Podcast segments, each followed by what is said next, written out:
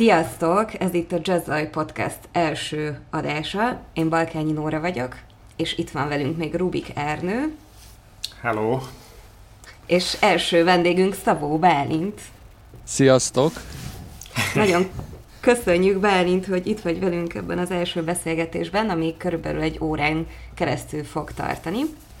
Úgyhogy kezdjük is el.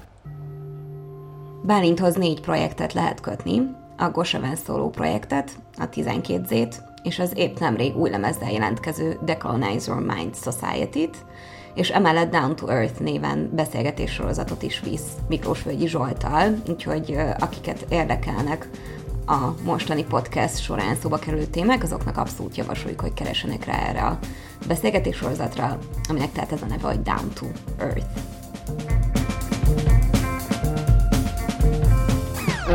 Bálint szerintem téged a legtöbben arról ismernek, hogy mesélsz arról, hogy hogyan gyarmatosította nyugat a zenei kultúránkat, és a tiszta hangolásról, vagy a gitárok különböző hangolásáról szoktál beszélni egyfajta, mintha misszió is lenne, amit csinálsz ez ügyben.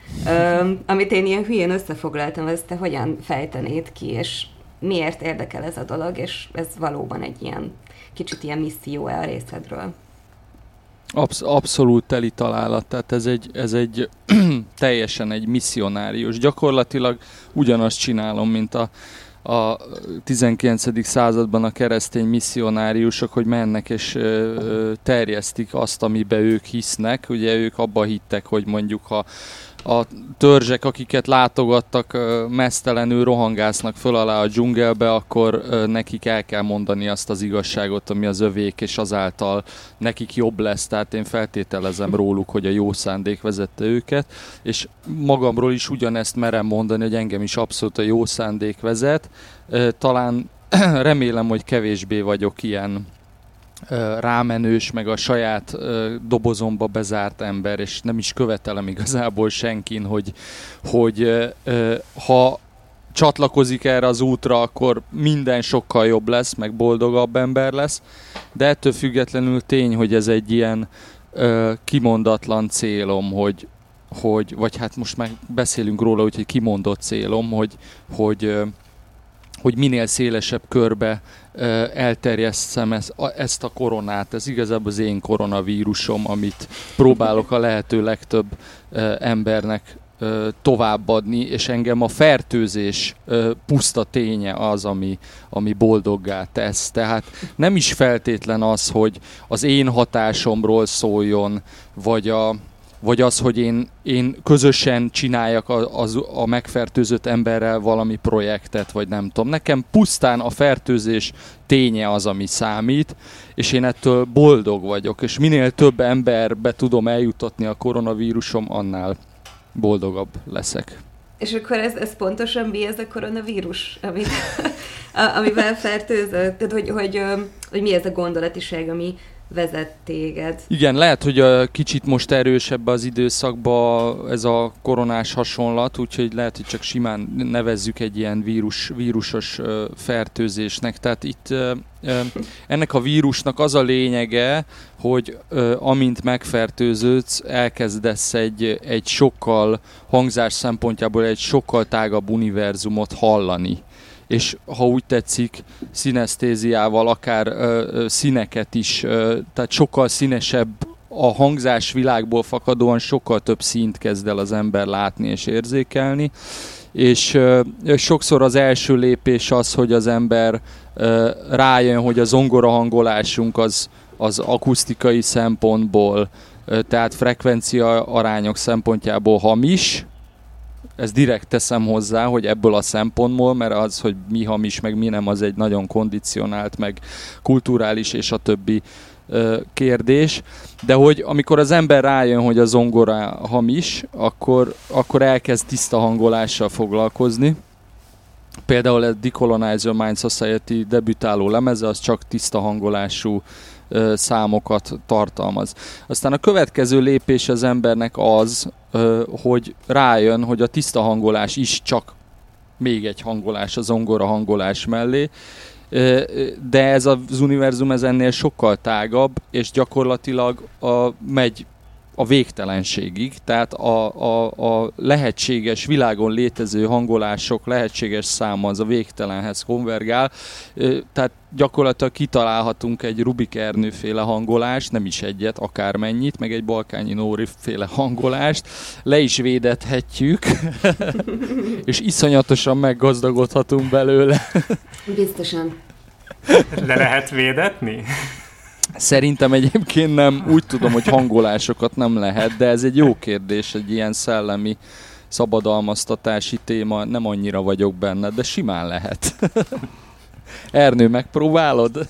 Hát, azt hiszem nem. és ja. mikor kezdett érdekelni ez a dolog? És miért?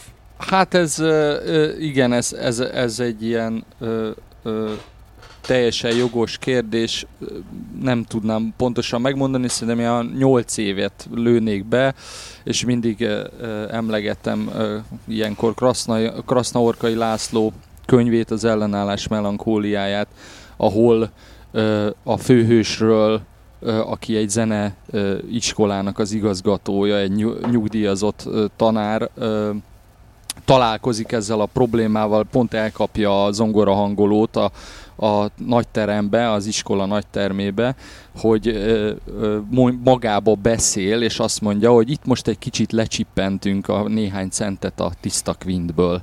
És ez olyan mélyre megy ö, benne, hogy elkezd kutakodni, és utána nézni a témának, és rájön, hogy hát a zongora hangolók azok bizony úgy hangolják a, zongorát, hogy nem tisztára hangolják, hanem meg kell tanulni megfelelő hamisságúra hangolni, ami azt jelenti, hogy a, a pulzáció, tehát két hangot le, billentyűn lefognak, és a, az a, a másodpercenkénti pulzálásból jönnek rá, hogy a hamisság az megfelelő hamissága.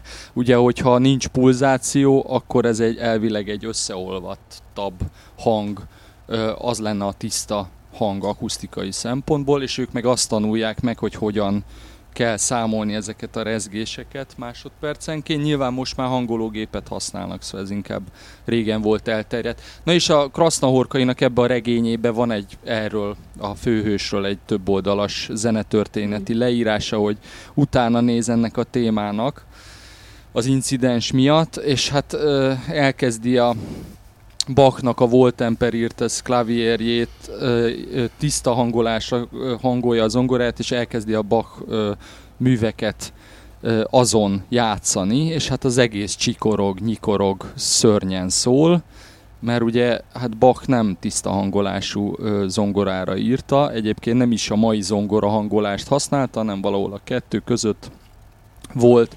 Szóval ez indított engem, tehát igazából egy irodalmi élmény az, ami, ami hm. csinált egy, egy ilyen ö, teljesen az addig bennem kialakult világnak egy ilyen megkérdőjelezését, felrázását, vagy inkább rámutat egy olyan problémára, ami hiába zenéltem akkor már jó pár éve, nem találkoztam soha ezzel a kérdéssel, és hát azóta ez olyan szinten megfertőzött ez a vírus, hogy, hogy nincs rá ellenszer. Tehát, hogy nem csak az, hogy egy év múlva lehet, hogy lesz, nem lesz. Szerintem erre nem lesz soha. Sírik tart.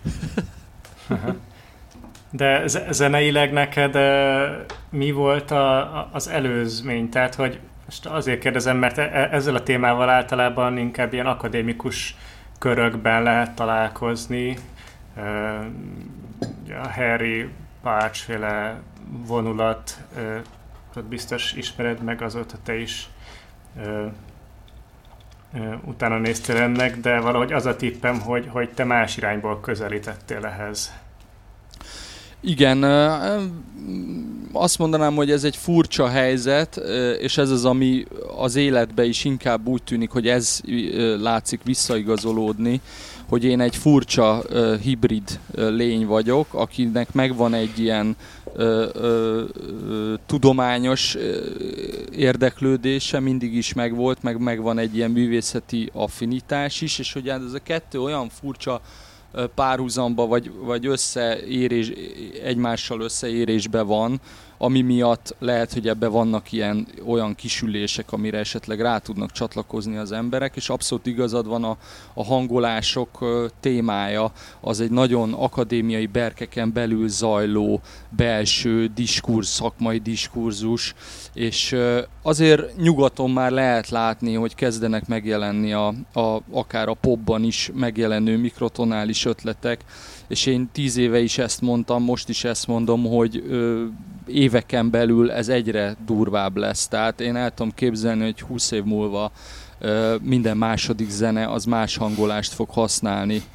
Ö, mert rájönnek az emberek, hogy olyan szintű uniformizációba élünk, ami miatt egyébként a világ úgy néz ki ma, ahogy kinéz, és ami, amiért bajunk is van belőle, nem is kevés és rá fogunk jönni erre, hogy, hogy, hogy, hogy minél kevésbé uniformizált a világ, minél diverzebb a világ, annál egészségesebb és annál teljesebb. Úgyhogy, úgyhogy ez ráadásul van egy ilyen ö, mai problémákra abszolút rezonáló téma benne, tehát azt mondanám, hogy van egy akadémiai vetület, de én nem szeretem a, a belterjes tíze, tíz embernek egymásnak játsszuk a, a darabokat hangulat, tehát én tudatosan tolom a saját ö, ö, kutatásaimat is a minél befogadhatóbb irányba, ö, pusztán azért, hogy én ezáltal még nagyobb vírus ö, ö, fertőzés izét érhetek el.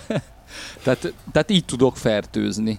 Úgy nem tudok fertőzni, hogy, hogy az egyetemen megfertőzök ö, öt nyugdíjast, tehát az, azzal nem tudok messzire jutni. Én nekem a 20 éveseket kell, és mi terjesszék szét az iskolába, meg mindenhol. Nekem pont, pont ez jutott eszembe, amit mondtál, hogy 20 év múlva akár lehet, hogy már teljesen más lesz körülöttünk a, a, a minden zeneileg, hogy, hogy hogyan lehet szerinted, nem tudom, így az embereknek a fülét átszoktatni, vagy szerintem ez egy elég hosszú folyamat lehet, hogy tényleg annyira mm, azzal, ahogy fölnövünk, e, erről is beszélgettünk korábban, hogy, hogy mi az, amit megszokunk harmonikusnak, hogy ez egy tanult dolog, és hogy ezt hogyan lehet visszatanulni, és, és mi, mi lehet ilyen erre a, a mód. Hát ö, ö, nekem is az volt korábban a, a, az, az érzékelésem, hogy, hogy ez, egy, ez egy nehéz téma, és nehéz átszoktatni az embereket, vagy inkább nem is szoktatás, hanem hogy kinyitni a füleket. Ö, de aztán szép lassan úgy inkább azt kezdem érezni, hogy és ez nagyon ö, más ö, szemszöget is hoz be, amit most mondani fogok, hogy a fül az egy tökéletesen rugalmas érzékszerv, és ha úgy tetszik, tiszta állapotában a tudat is egy tökéletesen rugalmas dolog, tehát valójában, és a kettő nyilván össze is függ egymással, én azt mondanám, hogy rugalmasnak születik, és eredendően rugalmas. És nem kell ezen semmit dolgozni, hogy, hogy rugalmassá tegyük, mert ez már eleve egy ilyen történet. Szóval inkább azt mondanám, hogy, hogy nem átszoktatni kell, meg nem dekondicionálni, hanem inkább, inkább felhívni a figyelmet arra, hogy a fül az egy tökéletesen rugalmas érzékszerv, és erre a legjobb példák azok a koncertről kapott mondjuk visszajelzések, vagy más visszajelzések, mit lemezeket hallgatták, és utána írtak véleményt, hogy nagyon gyorsan bele tudnak menni ebbe a furcsa hangzótérbe. És ez is ezt mutatja, hogy lehet, hogy elég 10 perc és már, már ha meghallanál hirtelen egy zongorát bele, akkor, akkor így néznél, hogy tehát inkább ez mindig egy viszonyítási pont, hogy mihez képest. Hogy most mi, én itt egy helybe ülök, de valójában közben forog a föld, meg közben keringünk a nap körül, és arról a sebességemről most nem nagyon láttok ti se semmit, mert hogy ti is velem együtt mozogtok ugyanebbe az irányba. Szóval, hogy, hogy mindig ez, ez számít, hogy mihez képesti viszony, és, és úgy gondolom, hogy, hogy, hogy pont ez példázza nagyon jól, hogy a fül az egy teljesen rugalmas érzékszervünk. Tehát, tehát inkább ezt kéne nyitogatni, és ezt pontosan a diverzitással tudjuk nyitogatni, hogy ilyen, most egy ilyen hangolású lemezt hallgatok, meg utána egy olyat, utána egy amolyat, és ez tréningezzi a, a, a fület talán a legjobban. Ja, Egyébként én tök, tökre emlékszem, amikor először kezdtem el jazz akkordokkal foglalkozni, hogy, hogy ez volt az érzés, hogy hú, de fura, hogy ez olyan, á, de van benne valami jó, és akkor nem tudom, mint amikor először kortyolsz sörbe, de akkor még úgy nem annyira ízlik, de érzed, hogy nem, mint hogyha a sört mindenképp reklámozni akarnám, nem vagyok egy nagy sörös, de, hogy, de viszont eléggé szeretem az izgalmas akkordokat, hogy neked milyen volt az utad ebben a tekintetben, tehát mivel kezdted a zenélést, vagy hangszerrel, vagy zenei stílussal? Igen, én, én eredendően 7 évesen kezdtem egy bizonyos uh, Laci bácsinál uh, uh, gitára, klasszikus gitározni a Bigszádi utcai zeneiskolába. Laci bácsiról meg hát azt kell tudni, hogy az idegei már nagyon gyengék voltak, szerintem ilyen 70 körül lehetett, tehát már bőven nyugdíj után, de még csinálta, és hát ezeket a szerencsétlen 7 éves gyerekeket tanítani, nem tudom, egy év után a vizsgadarabom a kiskacsa fürdik volt, azt kellett eljátszani klasszikus gitáron, de minden órán üvöltött a gyerekekkel, és ezt anyám valahogy egyszer megtudta, mert azt hiszem én ezt nem mondtam el neki, és azonnal kivett. Tehát nekem így kezdődött a pályafutásom. Utána volt egy, visszatért a gitár pár évvel később ilyen tábortűzi, gitározós hangulatba, és aztán, aztán tinédzser koromban kezdtem el intenzíven jazzt hallgatni, és, és igazából onnantól kezdtem jobban foglalkozni a hangszerrel is, de soha nem tanultam intézményesült vonalon. Voltak egy-két külön, tanár, külön óra tanárokkal, fiatalok, fiatal jazzgitárosokkal két ilyen tanárom volt. Sütő Márton mindenképp megemlíteném, mert ő, ő, ő elég nagy ö, ö, hatással volt rám pláne, hogy egyébként ő a BM-én hangolásokból írja a, a, a doktoriát, szokta is nekem küldözgetni. szóval, hogy vannak ilyen másfajta összekapcsolódások is, az más kérdés, hogy őt, őt inkább ennek a tudományos aspektusa érdekli, tehát ő a gitárjára ezt nem próbálta meg alkalmazni. Na most nekem ez a nehéz sors jutott, hogy van egy hangszer a gitár, amit, amit egyébként nem annyira szívlelek, kicsit a, a Gadóti, Gadóval is azért, Gadó Gáborral is azért szimpatizálok, mert ő is mindig a hangerőpedállal próbálja a gitárnak ezt a nagyon direkt atakját megszüntetni, amihez ugye nem tud ő se kapcsolódni. Nekem más problémáim vannak a hangszerrel, de, de érdekes, hogy az embernek a nyakába var, varnak egy ilyet, vagy saját nyakába, saját maga nyakába varja és aztán élete végéig hurcolja. Szóval én valójában most már ott tartok a hangolások miatt, hogy gyakorlatilag ez az instrumentum annyira alkalmatlan arra, hogy, hogy valóban szétrobbantsuk ezt a történetet, és most itt van mögöttem a fretless gitárom, tehát mint az egy jó példája annak, hogy ennyire lehet egy gitárt szétrobbantani, tehát az üres húroknak megvan a fix hangmagassága, de amúgy a nyakon, hogyha az adott húron húzzuk az ujjunkat, akkor, akkor elvileg egy folytonos ö, ö, hangmagasságunk van, ugye ez lenne a célom. Viszont a fretless gitárral nagyon sok probléma van, ezért se találkoztok nagyon zenébe vele, mondjuk jazzbe, meg ilyen fúziós zenébe lehet széttorzított. Hát inkább basszusgitárral szoktunk. Inkább basszusgitára, ugye, mert ott a, a vastagabb húrok, meg a mélyebb regiszter miatt teljesen más érzete van a dolognak. Most csináltunk egy újabb felvételt a decolonize és az Ernő fretless basszuson nyomta most nem bőgőn, és egy baromi telt, baromi jelenlevő sustain hangot produkál.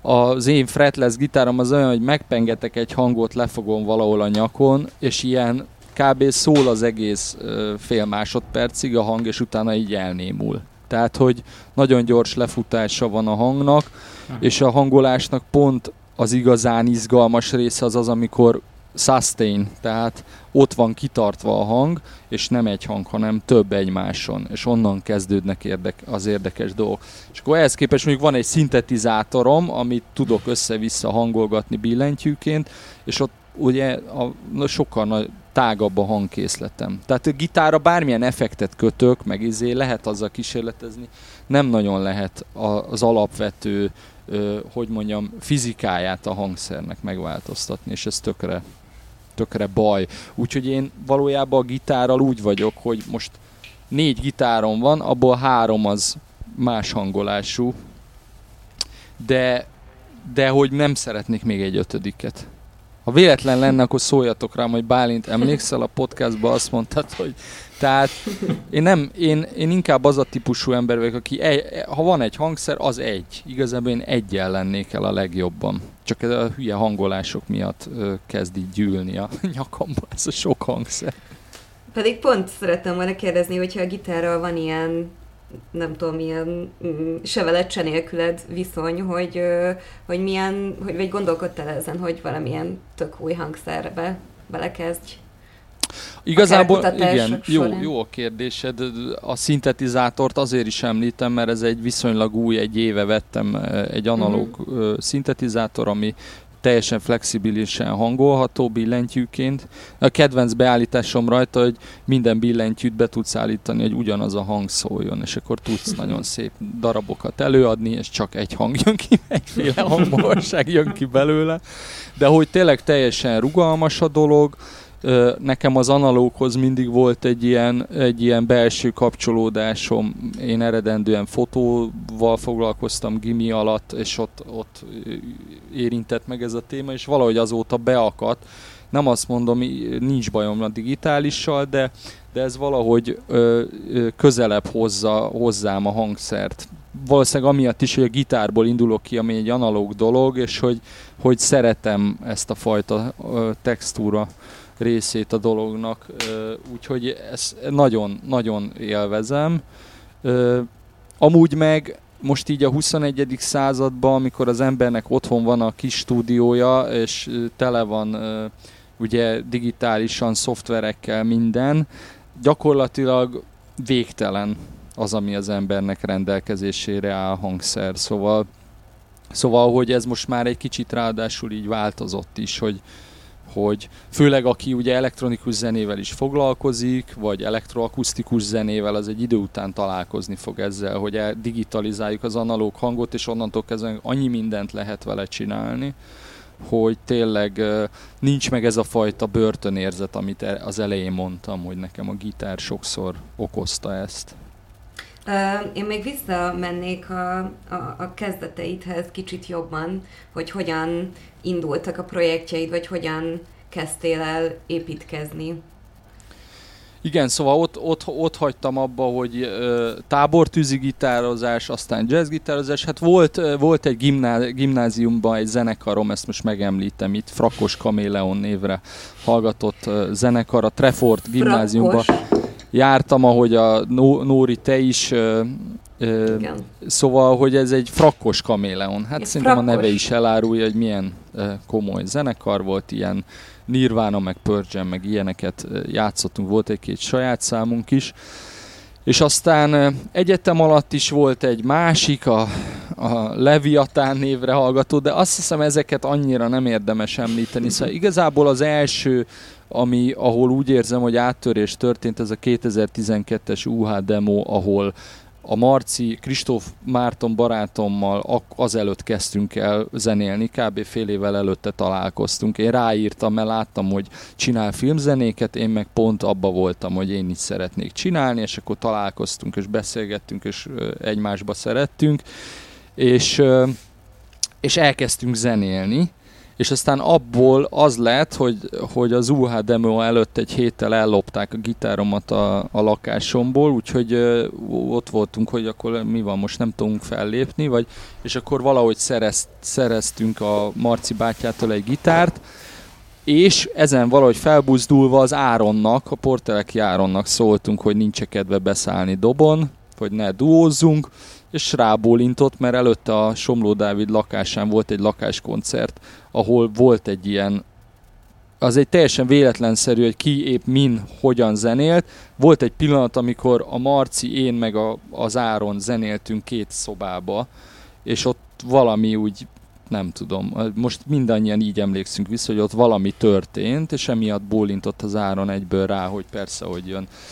És hát ebből indult el a, igazából az a része az életemnek, ahol egy kicsit nagyobb figyelmet kapok annál, mint azelőtt, meg egy kicsit én is komolyabban veszem ezt az egészet már. És akkor a, a 12Z-be ugye volt egy trió rész, meg volt a duo, ugye csináltunk a Pálfinak a, a filmjéhez, a Szabadesés című filmjéhez egy, a Marcival egy alternat, vagy egy ö, komponáltunk zenét. Rá, amit végül ő nem használt, azt kiraktuk Bandcampre, amit megtalálta megtalált a Nikolás Zsár ö, Amcsi ö, producer srác, ránk írt, hogy ő ezt ki akarja adni, és akkor innentől meg elindult egy olyan irány, ami végképp egyébként tök más, mint amiben voltunk, ez a jazzzajos, imprós, stb.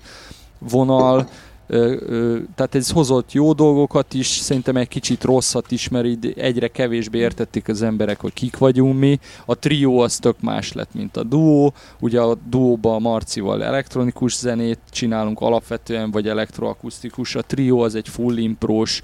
Amúgy a duóba is megvan az impro, szóval nem gondolom azt, hogy az ne, kevésbé lenne 12Z, csak, csak egy kicsit más irányok.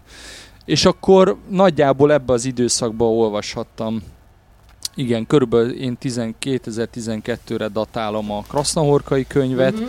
ami, ami nagyon lassan, nagyon mélyen elkezdett bennem dolgozni, és, és azt kell, hogy mondjam, hogy, hogy ö, négy évre rá tudtam technikailag megvalósítani azt, amit akartam a, a gitáromon. Tehát addig kellett dolgozni rajta, és és hát ez megint egy külön téma, és ez inkább csak gitárosoknak érdekes, hogy hogyan lehet a gitárral, milyen módokon lehet a bundoktól vagy megszabadulni, vagy átpakolni más helyekre, vagy szoftveresen, de azt hiszem, hogy ez túl szakmai téma, de lényeg, hogy a Goseven az igazából egy, e, egy nagyon erős belső ilyen pszichés átmeneti állapot volt, amiből megszületett bennem valami új, ö, hát nem mondanám, hogy személyiség, de egy, egy nagyon új világba léptem bele, és ezzel párhuzamosan a hangolás is egy nagyon nagy világból való lépés volt. Szóval a kettőnek lett egy ilyen kisebb fajta robbanás, ö, amit, amit abszolút éreztem, hogy ez így megtörtént, ugyanúgy, ahogy az Áronnal először zenéltünk a lakásba. Szóval hogy érdekes, ahogy az élet adja ezeket a jeleket, hogy, a, hogy az ember valójában tudja ezeket a szikrákat, csak lehet, hogy nem mindig elég figyelmes. És akkor elég ezeket követni.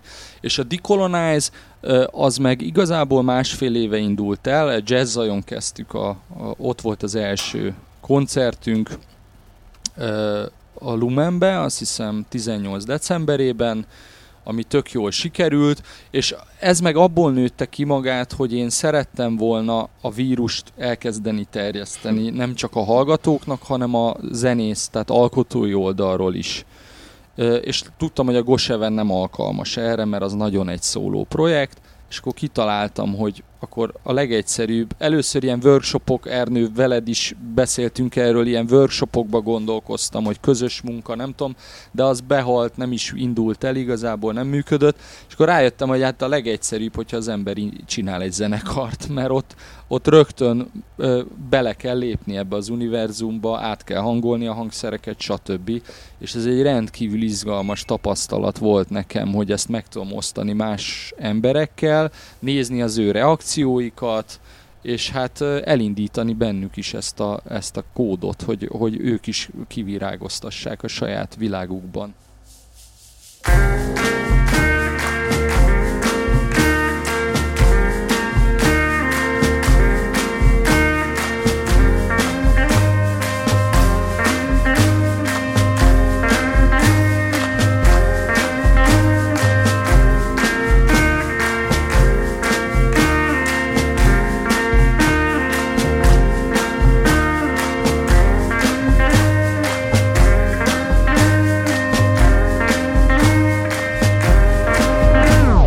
Úgyhogy a Decolonize Your Mind Society az igazából ebből lett, és, és terveim szerint még szeretnék sok-sok zenészt beemelni, mert valójában legnagyobb vágyam az az, hogy egy ilyen 10-20 fős zenekarral megszólaljanak a, ezek a furcsa mikrotonális hangok, amit például csodálatos volt az Ávéd János révén rájön. Én nem tudtam, hogy a standard tenor szaxofonon lehet mikrotonális hangközöket fújni. Én azt hittem, hogy az, az a hangszer eleve alkalmatlan erre.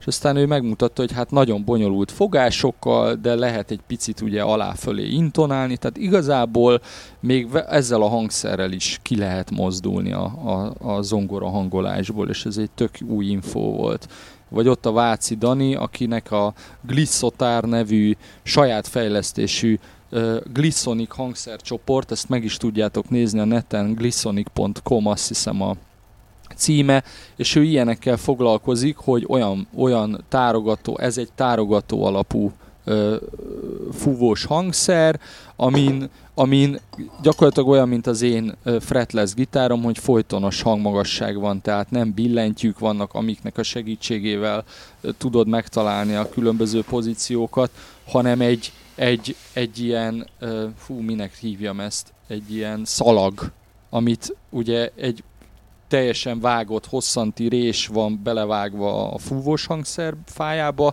és a szalag, a, amennyi részt akar le ebből a, ebből a résből, az alapján ö, ö, képződik a hang. Szóval, szóval e, például ez is egy tök jó példa, hogy én elkezdek foglalkozni ezzel, csinálok egy zenekart, és kiderül, hogy már más is foglalkozik ezzel, csak nem a hangolás szempontjából, hanem ő inkább hangszer, hangszer új hangszereket próbál készíteni, és itt áttérünk egyébként a, a másik vetü, vetületére ennek az egész hangolás témának, és ami az elején is mondtam a gitár kapcsán, hogy hangolás és hangszer az kéz a kézben jár.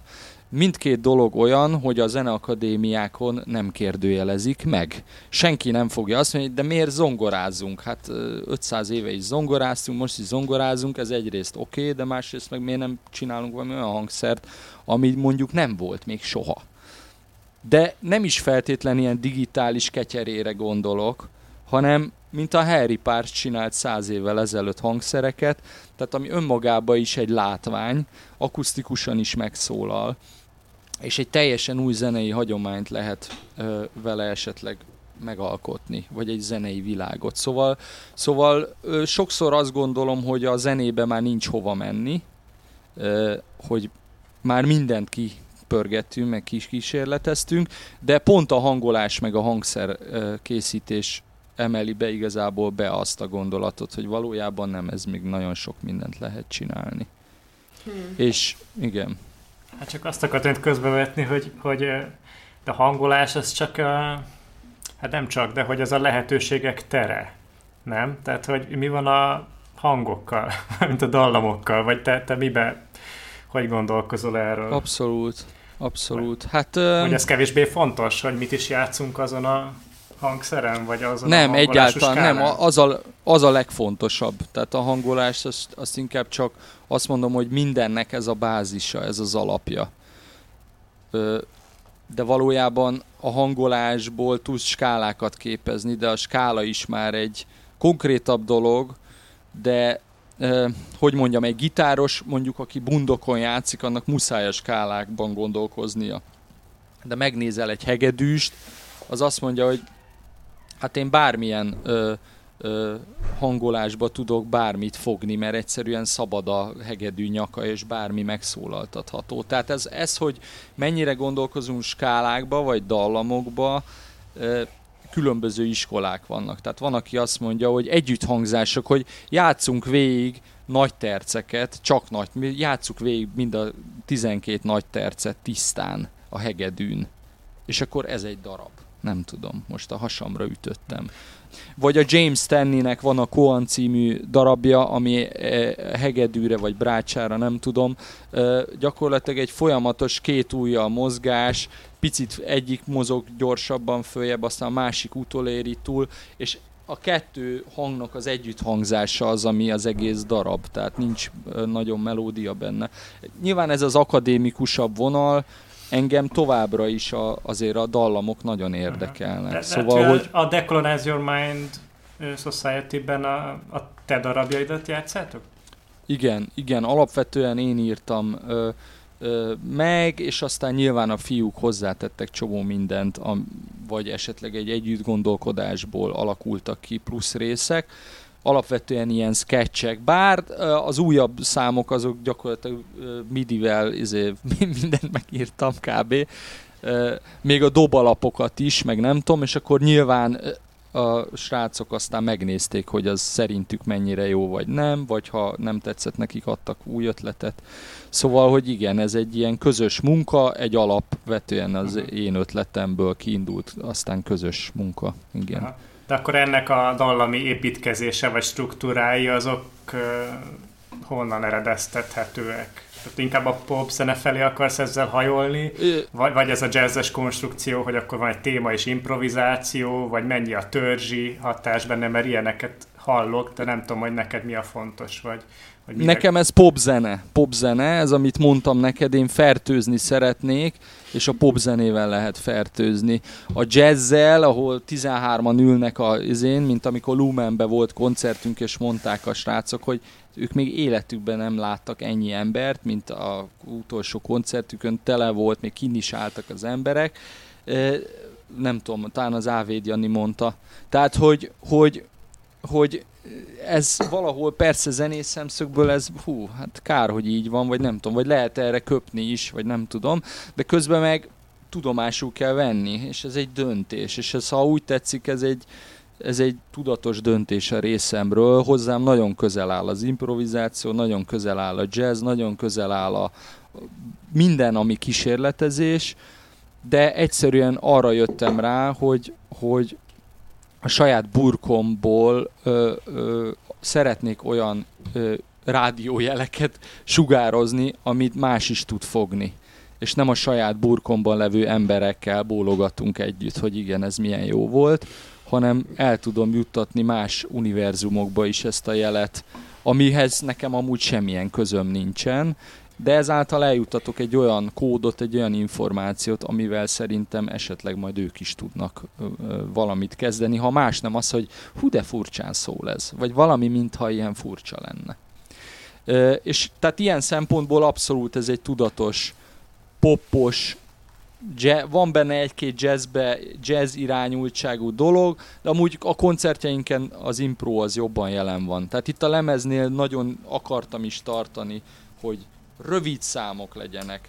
Általában koncerten a számaink 12-14 percesek, itt a lemezen a leghosszabb 7-8, de inkább szeretem a 4-5-öt. Tehát, hogy ez tényleg legyen egy ilyen, idézőjelben egy ilyen viccesen radio edit. Tehát, hogy, hogy elindul, verszak, refrén, izé, tehát, hogy az egész egy ilyen klasszikusabb építkezési mód, amihez könnyen tudnak kapcsolódni az emberek, Bennem volt még az énekhang is, ami egy, valószínűleg egy következő lépés lesz, csak nem tudok egyelőre olyan énekest, akivel ezt így el tudom képzelni, de úgy látom, hogy a, a még nagyobb áttörés, tehát nem elég az instrumentális popzene, az az énekes hiánya még az megvan a zenekarba, és pont ezért, ha meghallgatjátok, pár számban már énekelünk a fiúkkal, ö, ö, ö, pont azért, hogy egy, kipróbáljuk ezt, hogy tényleg van egy áttörése a dologba, és hogy jobban, el, direktebben eljut az emberekhez a,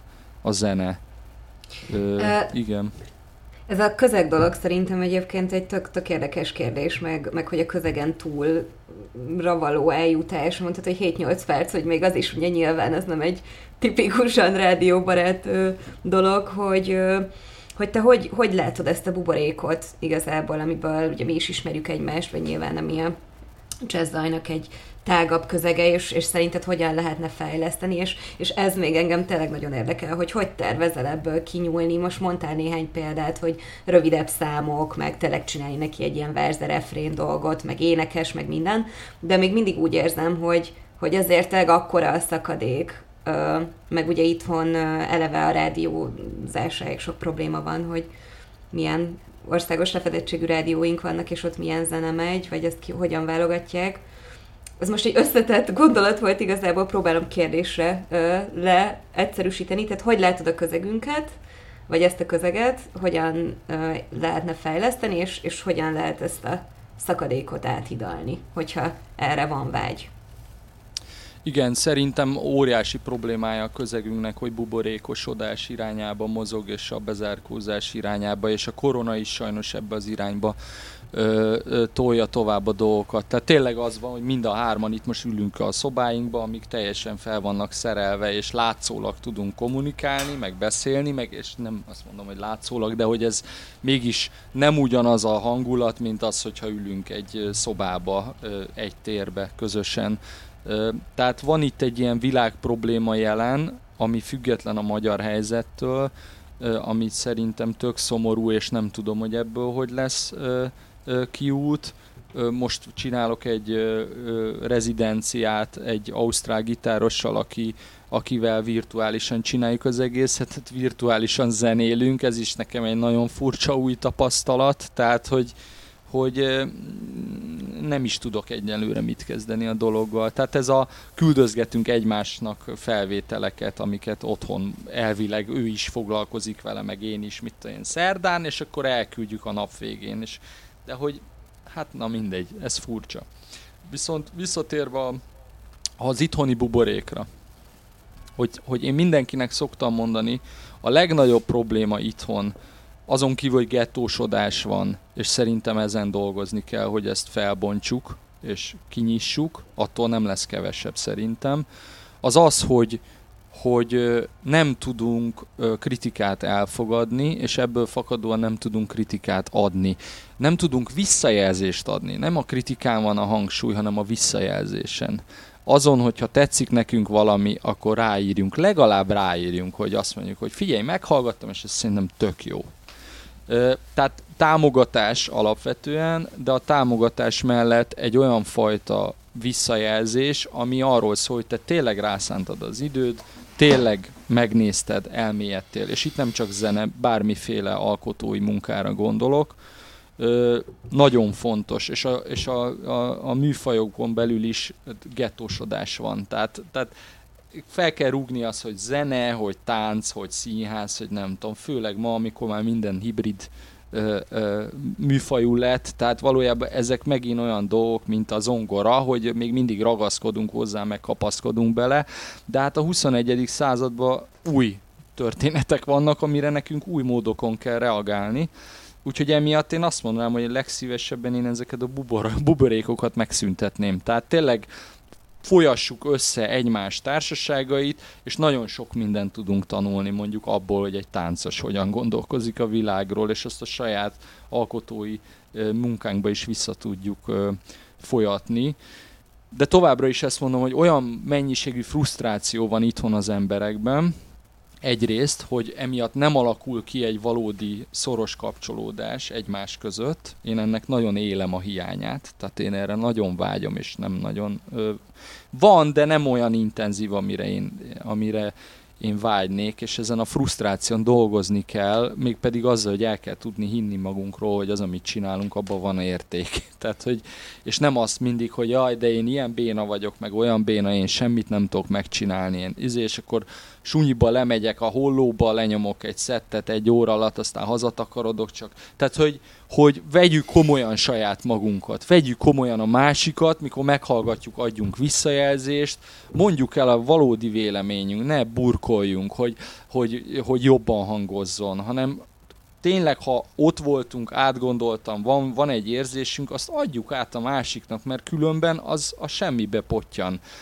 vízhang nélkül. Tehát, hogy, hogy és szerintem ez mindannyiunknak, minden alkotónak a felelőssége ez, és, és remélem, hogy a buborékból például ez egy lehetséges kivezető út, hogy jobban adunk egymásnak visszajelzést. De lehet, hogy ez az én személyes problémám, nem tudom. De én mindig mondom mindenkinek, hogy bárkinek demo anyaga van, küldje el, én tényleg rászánom az időm, ingyen és bérmentve meghallgatom és elmondom. Aztán ez persze csak egy vélemény lesz, de legalább lesz egy visszajelzés, amit mondjuk én sokszor nem kaptam meg, hanem próbáltam a saját ö, inspirációba hinni annyira, hogy kövessem.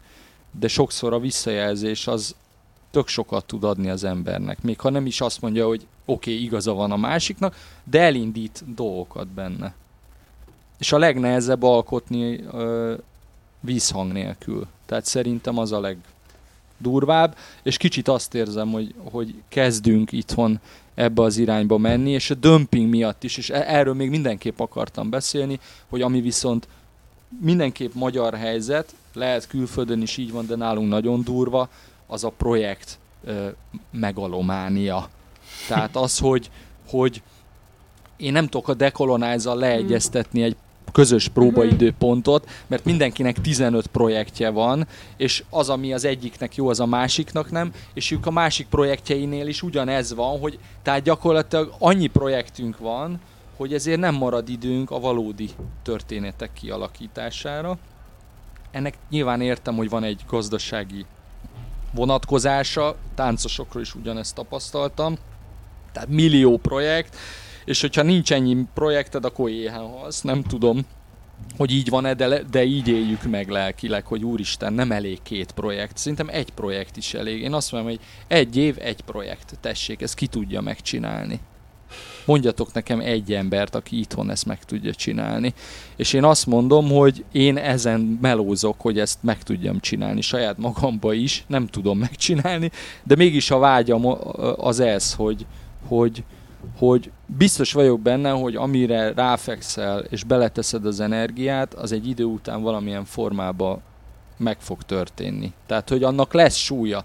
És annyi olyan projekt van, aminél azt érzed, hogy figyelj, ez jobb lett volna meg se csinálni, mert egyszerűen, ha félvállal mész bele, ha fele ennyi időt tesz, tehát, hogy, hogy, hogy valahogy az, ez ilyen energia menedzsment, hogy mibe tolsz mennyi energiát. És ezt el kell tudni dönteni, priorizálni kell tudni, és azt kell mondani, hogy jó, nekem mától két zenekarom van, pont, nem 15. És akkor igen, kevesebbet keresek, kevesebb izét, tehát értem ezt a részét. Vagy igen. nem tudom ti, hogy látjátok ezt, de nekem ez teljesen ez a, ez a benyomásom. Ez, ez, ez, ez abszolút, vagy hát én is abszolút ezt, ezt, ezt láttam mindig, de hogy ez, Mm, szóval szerintem ez, a, ez fölülről is rossz, vagy tehát, hogy ugye nyilván a kettő egymásra, de hogy ahogy te is mondtad, hogy ennek nagyon-nagyon sok esetben egyszerűen anyagi oka van, hogy, hogy ö, csak úgy ö, hogy, hogy kell, tehát jön az új kiírás, ezt meg kell pályázni, abból lesz, aztán ezt meg kell csinálni, és nincsen a, de daraboknak is, hogyha a kortás területen vagyunk, csak nincs, nincs kifutása, vagy a trafóban is ezt csomószor láttuk, hogy hogy, hogy nincs, nincs idő arra, hogy egy, egy darab tényleg megszülessen, vagy mert abban a formában, amikor a bemutató van, az, az egy dolog, de aztán még tök jó lenne, vagy nagyon sok esetben tök jó lenne, hogyha lenne idő arra, hogy, hogy tényleg felépüljön, és hogy van egy ilyen projekt kényszer valójában, mert mindig van az új kiírás, mindig kell új pályázatot csinálni, és, és igen, iszonyatosan mindenki elaprózódik erre, erre folyamatosan panaszkodnak színészek, táncosok, zenészek, Abszolút, tehát amikor ilyen kollaborációról beszélgetünk, meg ugye minden iszonyatosan hibrid most már jó pár éve, ez, ez állandó probléma, ja. Én ezt okay. nyilván nem az alkotói oldalról, hanem tökre kívülről, csak ezt látom. Bocs, Ernő. Nem, nem, csak eszembe jutott, hogy a egy ilyen kulturális területen is el lehetne indítani a slow mozgalmat. Most már van slow cooking, meg, meg minden van. A slow creation. Abszolút, abszolút. Nagyon, és, nagyon jó. igen, és egyébként vicces, mert itt, itt vissza tudunk kanyarodni ezen a ponton a hangolásra. Lamontejánnak ugye még, még életben levő amerikai zeneszerző, aki a, gyakorlatilag az amerikai minimalizmusnak a nagyfaterje, és a, a nyugati zenében a, a tiszta hangolás egyik fő megjelenítője, a 60-as éve, 70-es évektől kezdve foglalkozott ezzel intenzíven, és ő azt mondja, hogy úgy szól a mondat, hogy Western music is fast because it's not in tune. A, a, a nyugati zene azért olyan gyors, mert, mert nincs uh, behangolva, mert hamis. Tehát az, itt térünk vissza a slowhoz. Tehát ő, ő, ez egy érdekes filozófiai gondolat, hogy azt mondja, hogy amiatt, hogy amit mondtam, hogy a zongora hangolók hamisra hangolják, hogy a pulzáció meglegyen, hogy ez a pulzáció, ami egy akusztikai jelenség, ez valójában a, a, a nyugati civilizációnknak a pszichés pulzációja, az örök nyughatatlan fauszti természet, amivel tényleg végig kell a bolygót zsebre rakni, és gazdaságilag leuralni mindent. És uniformizálni, és, és a végén persze aztán koccanni fogunk, és rá fogunk jönni, hogy már nem maradtunk csak mi, és ezért éhen fogunk pusztulni, vagy nem tudom, de hogy, de hogy ez egy érdekes pont a slow hogy a tiszta hangolás az például nagyon alkalmas arra, hogy hosszú, kitartott harmóniák szóljanak, mert ott van benne ez a megnyugvás érzet, nincs ez a folyamatos ez. És ugye a mi érdekes mód terceinkre építke, épülő zenénk, a nyugati zene, pont a tercek nincsenek a legkevésbé a helyükön. Tehát a tercek annyira hamisak, hogy száz emberből 95-nek megmutatod a tiszta hangolású nagy tercet, és a zongorán a nagy tercet, akkor meg fogja tudni mondani, hogy melyik kellemesebb a tiszta. Tehát, hogy, hogy ezt nem tudja a fül szerint. Tehát csak ahhoz tényleg az kell, hogy nagyon hosszan szóljon. Tehát ha rövid ideig, és ettől lesz gyors a zene, és ettől lesz gyors a világunk, a modern világ. Et, tehát olyan, mintha menekülnénk ez elől a pulzáció elől, holott azt kéne csinálni, hogy kicsit áthangolni a dolgokat, és kisimítani, és lassúvá tenni. Szóval Ernő, lehet, hogy igen. El kéne indítsad ezt a projektet. Ja, szóval nem tudom, én azért fölteszem a kérdést, hogyha még van egy kis időtök, hogy hát hogy, hogy te nem Berlinben élsz? Á, nagyon jó. Húha! egy újabb egy órás. Tehát, hogy, hát. hogy nem tudom, azért elég sok zenész kolléga megpróbálkozott vele, meg, meg, meg sokan a, a köreinkből gondolkoznak rajta, hogy melyik az a pillanat, amikor le kell lépni itthonról, akár ö, ilyen közéleti, hangulati okokból, vagy, vagy gazdasági okokból, hogy, hogy te hogy vagy ezzel? Téged nem piszkál ez a gondolat, hogy, hogy elmenni valahova? Hát nyilván piszkál. Ö, hát nehéz, nehéz téma ez, mert néha úgy érzem, hogy egy ilyen fa típusú lény vagyok, aki nem annyira tud mozogni, szóval, hogy így beeresztette gyökerét valahova, és akkor valószínűleg teljesen mindegy, hogy milyen tornádó jön, vagy milyen izé, azt ő neki ott kell átvészelnie, ahova a gyökeret eresztett. Szóval, hogy van egyrészt egy ilyen ö, oldala a dolognak, ami miatt ez részben válasz, hogy miért vagyok Budapesten. Ö, amúgy szeretek Budapesten lenni. Ö, szeretem az itteni ö, dolgokat, ahogy vannak, és ahogy történnek, és mondjuk sok szempontból kirázna a hideg, ha Berlinbe kéne éljek, és ott százez, százezer másik ö, klónommal versenyezni, hogy kinek van ö, jobb projektje, meg nem tudom mi, meg... Szóval, hogy ne szépítsük Berlinről, ugyanúgy egy furcsa percepciónk van innen mint, mint ahogy a kanibálokat is kitaláltuk. Szóval, hogy, hogy nem, nem vagyok benne biztos, hogy máshol sokkal jobb, mindenhol van jó, meg van rossz. Ö, ettől függetlenül sokszor szoktam panaszkodni, hogy nagyon magányosnak érzem magam, ö, ilyen, hogy mondjam, ilyen gondolati szinten, de erről szerintem én is lehet, hogy tehetek, a közeg is, az ország is, Nyilván eszméletlen sok probléma van itt, és tényleg nem tudom a megoldást. Gondolkoztam, meg gondolkozom is én is azon, hogy milyen lehetséges utak vannak, de, de valamiért eddig nem léptem még meg. Szóval engem igazából azt kell, hogy mondjam, hogy ha így én önállóan dönthetnék a sorsom felől, akkor én inkább egy ilyen erdő szélen tudom elképzelni magam. Igazából teljesen mindegy, hogy, hogy hol.